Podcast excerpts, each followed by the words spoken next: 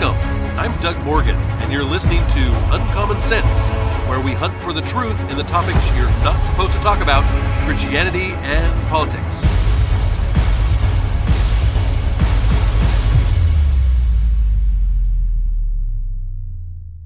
We are doing our FOMO Friday report today instead of last Friday, since we had election news that we just had to cover.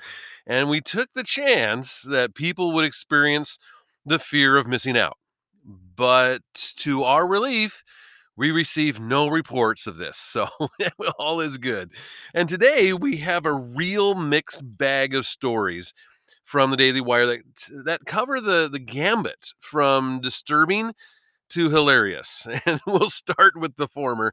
I, I talked to many pro choice individuals that can't tell me the answer to the question, when does life begin? This is a key point in the abortion debate because if life begins before the baby leaves the mother's body, well, then it would be murder to kill it there, right? Well, many just say, well, since I can't say when life begins, then I just have to stick to you know the birth as as when life begins.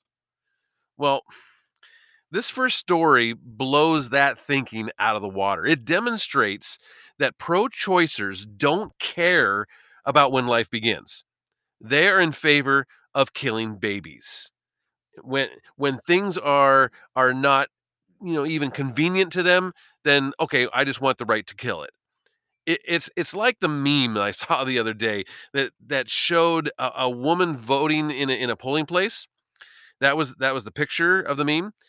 Well, the the caption read, "I now have to add this to my birth control routine.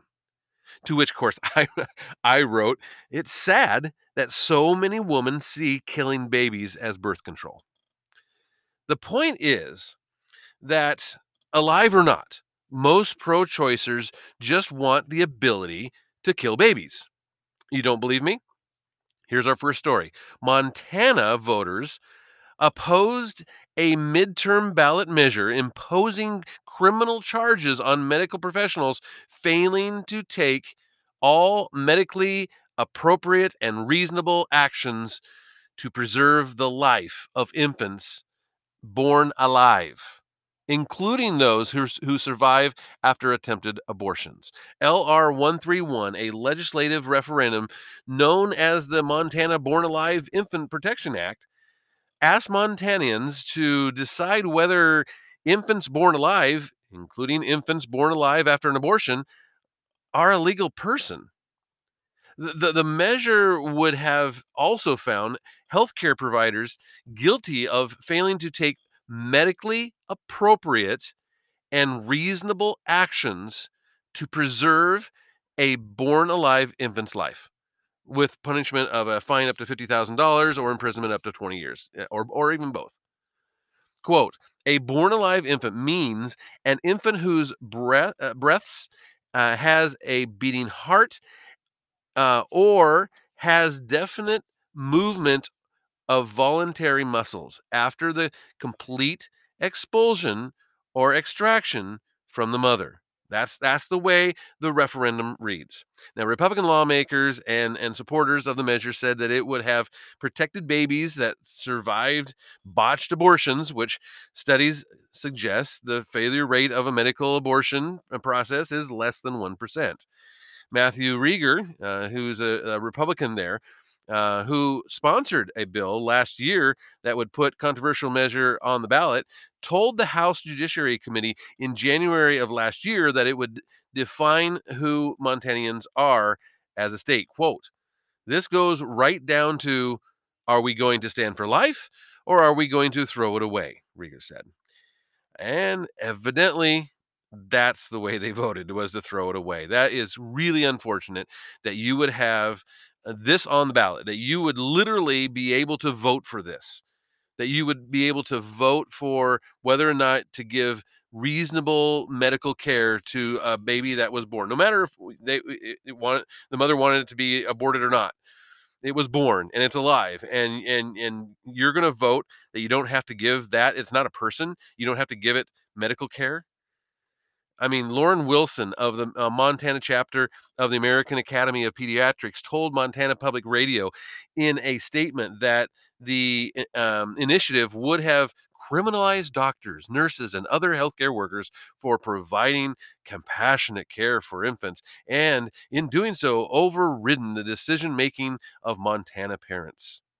Do you see all the lies and excuses that they have to use to sell killing babies? It's just absolutely horrific. And this goes right along with uh, former Virginia Governor Ralph Norham's, uh, Northam's he, his comment when he said, quote, and when it's born, we will make the baby comfortable until the mother decides if she wants it to live or die, unquote. Sticking with the election theme, but on a slightly lighter side, though, um, Democratic candidate Stacey Abrams compared her loss in the Georgia gubernatorial election to the Apostle Paul's suffering amid his missionary work as she um, conceded to Republican rival and incumbent Governor Brian Kemp. After narrowly defeating Abrams four years ago, Kemp was reelected by nearly eight point margin, significantly outperforming his rival, even as other uh, swing state Republicans across the country experienced lackluster results. In her concession speech, Abrams cited the words of the Apostle Paul in a describing describing persecution that he faced while spreading the good news of Jesus Christ throughout the ancient Roman world. Quote, listen to this. I am, too, reminded of what Scripture tells us, Abrams remarked. 2 Corinthians 4 8 says this We are troubled on every side, yet not distressed. We are perplexed, but not in despair. Persecuted, but not forsaken. Cast down, but not destroyed. I know the results are not what we hoped for tonight, and I understand that you are hurting and you are disappointed. I am too. But we may not have have made it to the finish line, but we ran that race. Unquote. Later in a letter, Paul Paul further details uh, the extent of his suffering. Like five times I received at the hands of the Jews 40 lashes less one three times it was beaten with uh, he, he you know he, he was beaten with rods. Once i was stoned he said. Three times i was shipwrecked a, a night and a day i was adrift at sea. That's second corinthians 11 24 and 25 unlike the would-be democratic governor however paul was not recounting his persecution in a prideful manner. I mean we know that from second corinthians 11 30 where he says, If I must boast, I will boast of the things that show my weakness. Now, after she lost in 2018 gubernatorial election, Abrams made a na- made national headlines for claiming that the election was stolen from her due to a purported voter suppression and never offered a formal concession to Kemp.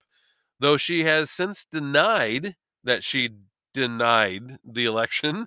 The former minority leader of the Georgia House of Representatives announced as late as 2019, quote, despite the final tally in the uh, inauguration uh, and the inauguration, I do have one very affirmative statement to make.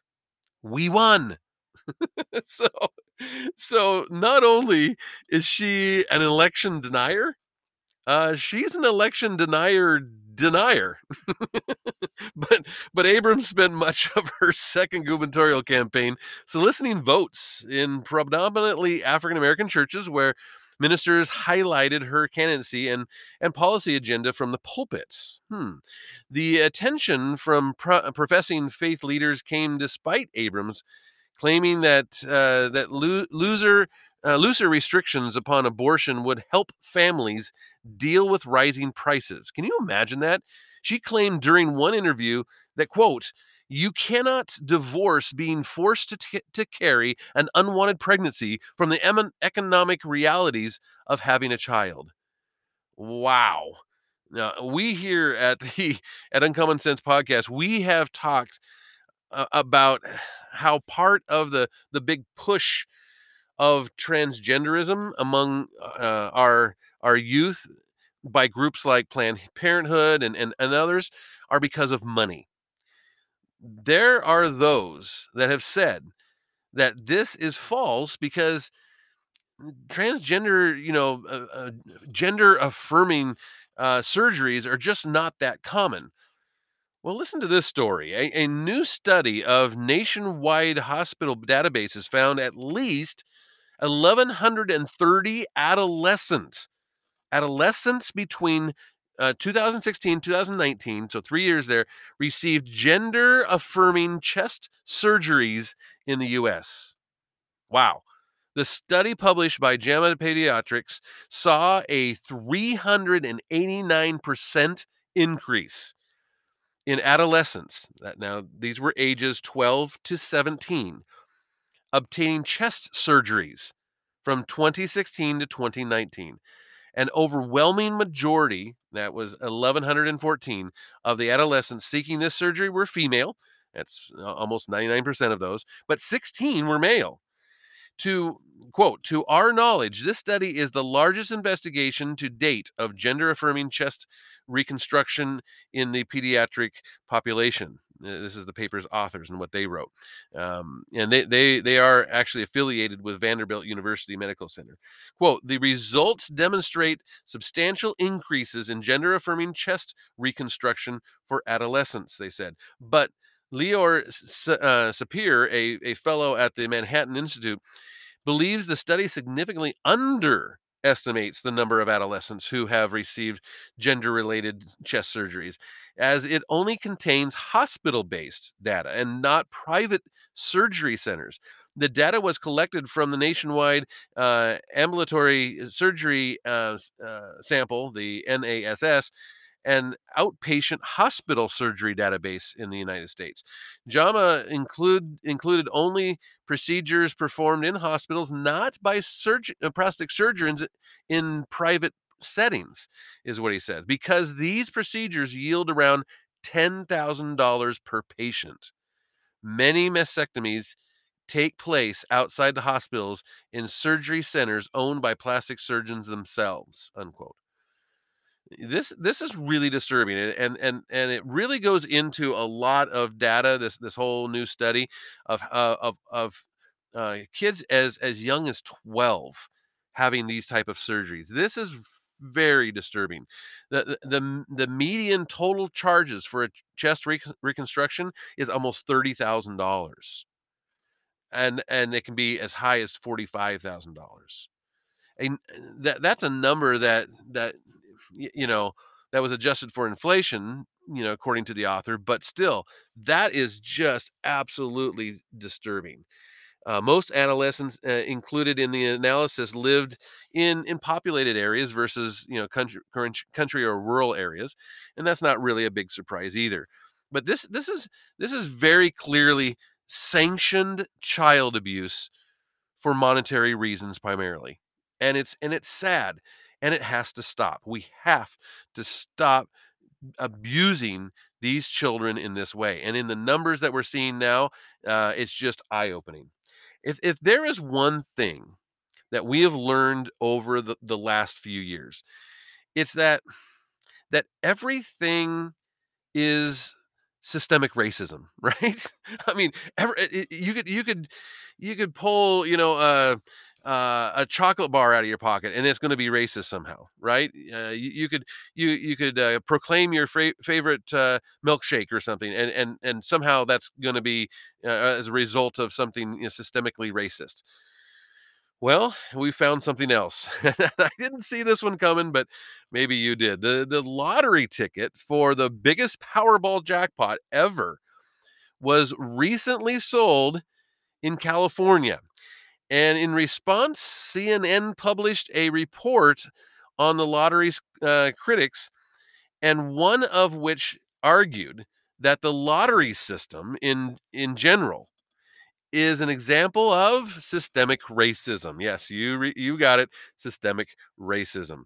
The winner whose race is currently unknown. We don't know who who who uh, who won this this last one, um, and and had had a uh, had won in in nine uh, 292.2 million chance of matching all six numbers. That person's luck led them to winning an unprecedented $2.04 billion prize. With the jackpot finally won, lottery experts are reflecting on how they believe the game is unfair for certain people. CNN reported that according to researchers, lotteries typically target low income communities, especially those populated by, quote, black and brown people, dangling the promise of instant wealth from a game that residents are statistically unlikely to win. The lottery's critics argue that that lower income minorities who play the lottery are more likely to be driven into debt. CNN reported. Really? I didn't realize this is what lotteries did. Les Bernal, uh, he's a uh, a national director of Stop Predatory Gambling. Uh, it's a it's a group uh, accused the lottery of being a form of consumer financial fraud and evidence of systemic racism. Of course it is, right? Everything is. Quote, they're they're hoping to pay their rent at the end of the month or pay an outstanding medical bill or put their kids through college or they just lost their job and they're just trying to find a way to make ends meet, he said.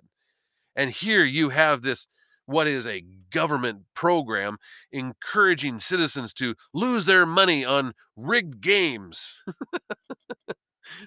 Stores that sell lottery tickets are more likely to be located in poor areas, and the, the profits gained by the states from the lottery are rarely used to benefit those poorer areas, according to a study from Howard Center for Investigative Journalism, which, of course, was cited by CNN.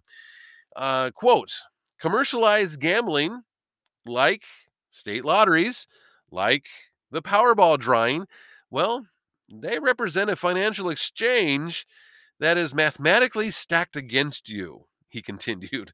Wow this is this is enlightening right? We i didn't realize that the odds were stacked against me if i play the lottery. The report also cited a 1999 report that found that black and low income people are more likely to play the lottery. Players are also more likely to be high school dropouts.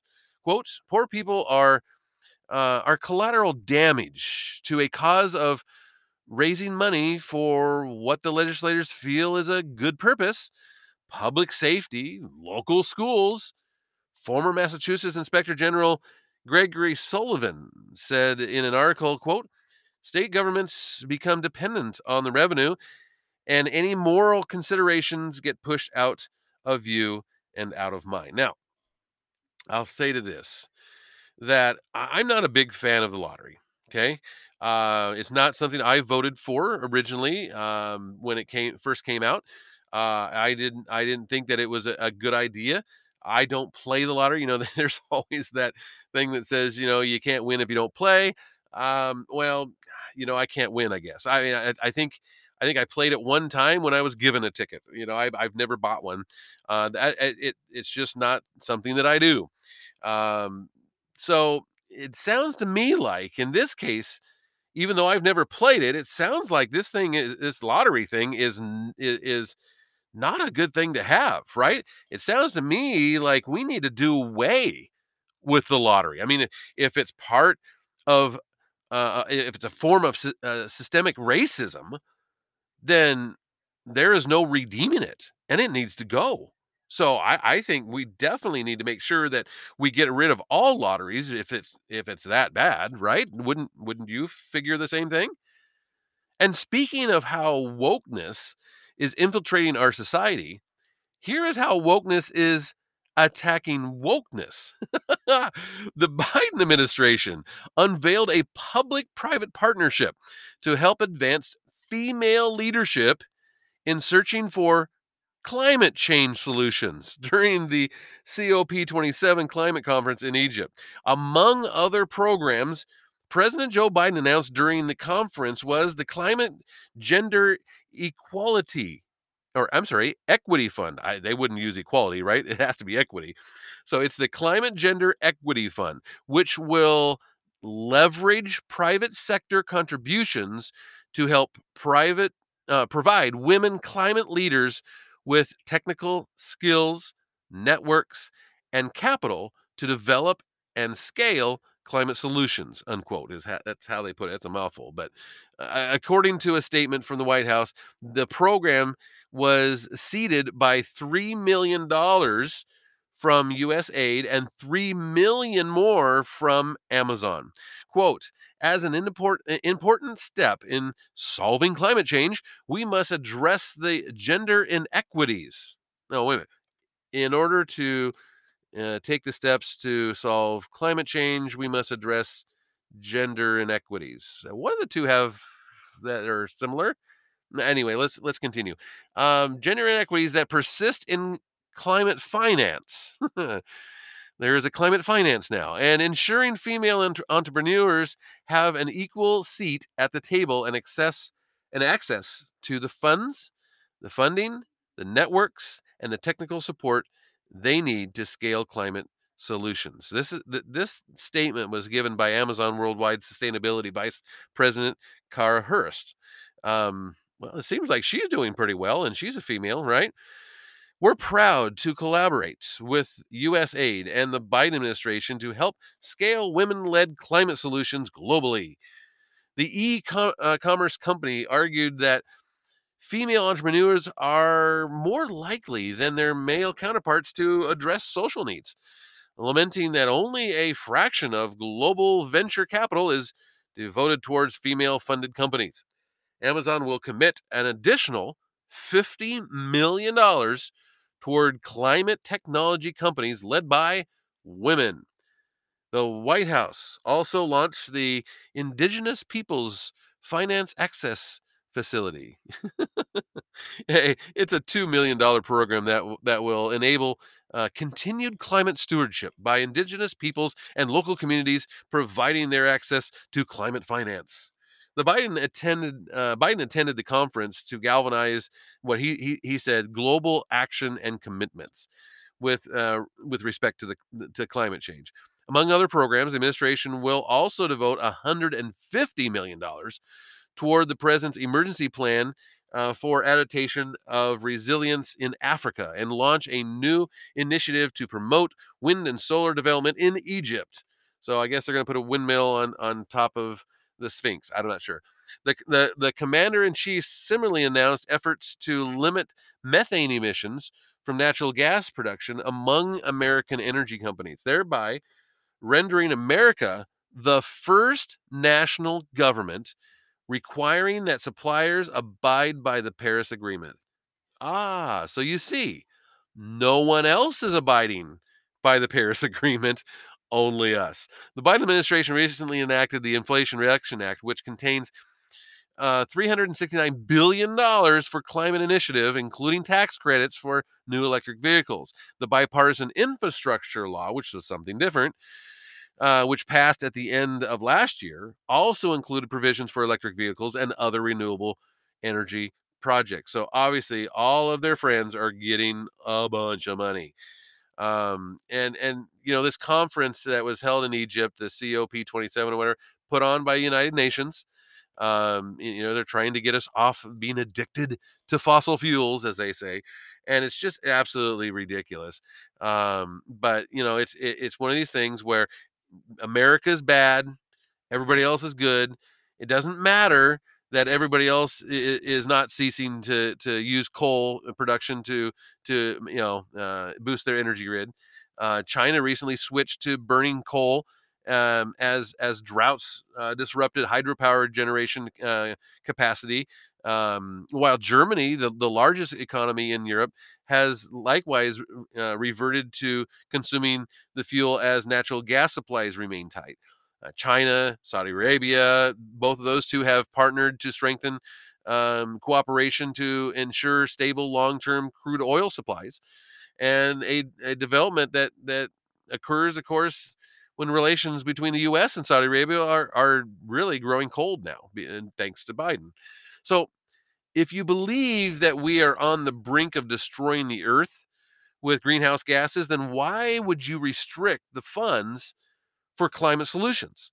why would you only give funding to women-owned companies? Isn't isn't this a climate crisis?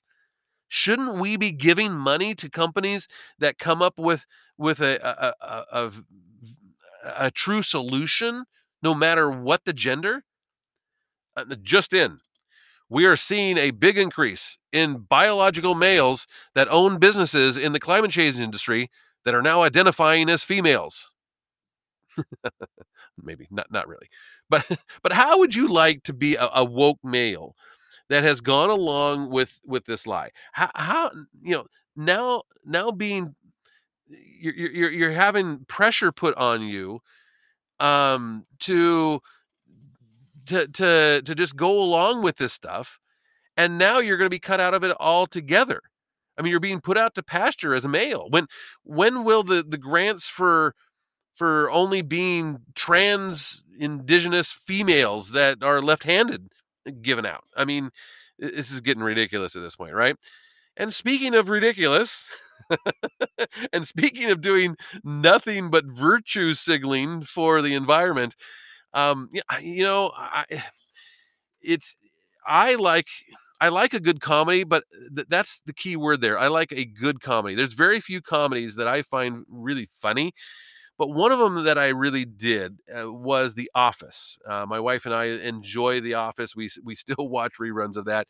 Um, it, it just there's something about it that just is funny, and uh, one of our favorite actors in it is Rainn Wilson and actor Rainn Wilson is hoping to spread climate change awareness, though, by changing his name on social media. yeah, you heard me. The 56 year old actor, uh, best known for playing Dwight Schrute on the hit NBC comedy The Office, Wilson posted a video to Twitter this week calling his name change, quote, a cheap little stunt to help save planet Earth. Oh, oh, so we're helping save planet Earth now by changing her name. His new display name is Rainfall Heat Wave Extreme Winter Wilson.